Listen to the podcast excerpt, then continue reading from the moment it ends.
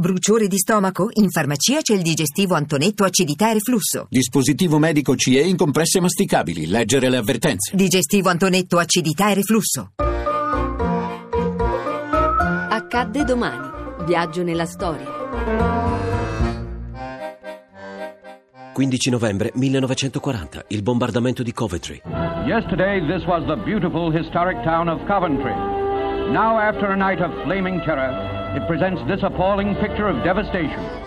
Nella notte tra il 14 e il 15 novembre 1940 la cittadina di Coventry viene bombardata dalla Luftwaffe. L'aviazione tedesca la rade completamente al suolo. Dai bombardieri piovono più di 500 tonnellate di esplosivo. Il raid ha riversato indiscriminatamente sulla città 70.000 bombe incendiarie, seminando la morte per le strade e nelle case. Tutto ciò che rimane della cattedrale di St. Michael è la struttura esterna semicarbonizzata. Questa è la civiltà nell'anno del Signore 1940.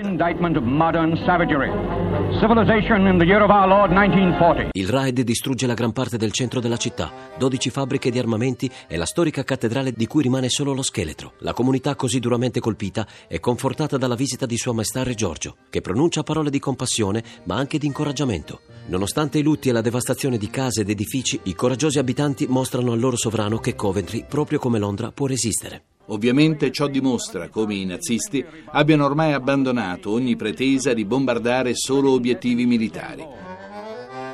Per la Gran Bretagna il bombardamento di Coventry diviene il simbolo della brutalità della moderna guerra dei cieli. Il livello di distruzione è tale che viene coniato il termine coventrizzare. Coventry entrò in molti vocabolari con il verbo coventrizzare, che significò non distruggere, ma addirittura cancellare una città. La cittadina britannica diventa suo malgrado l'emblema della guerra totale. Ho visto Coventry durante le tragiche giornate del 40. L'ho vista in fiamme, ho sentito notte dopo notte il rompere dei bombardieri, le esplosioni che distruggevano quello che fino allora era stata una città antica.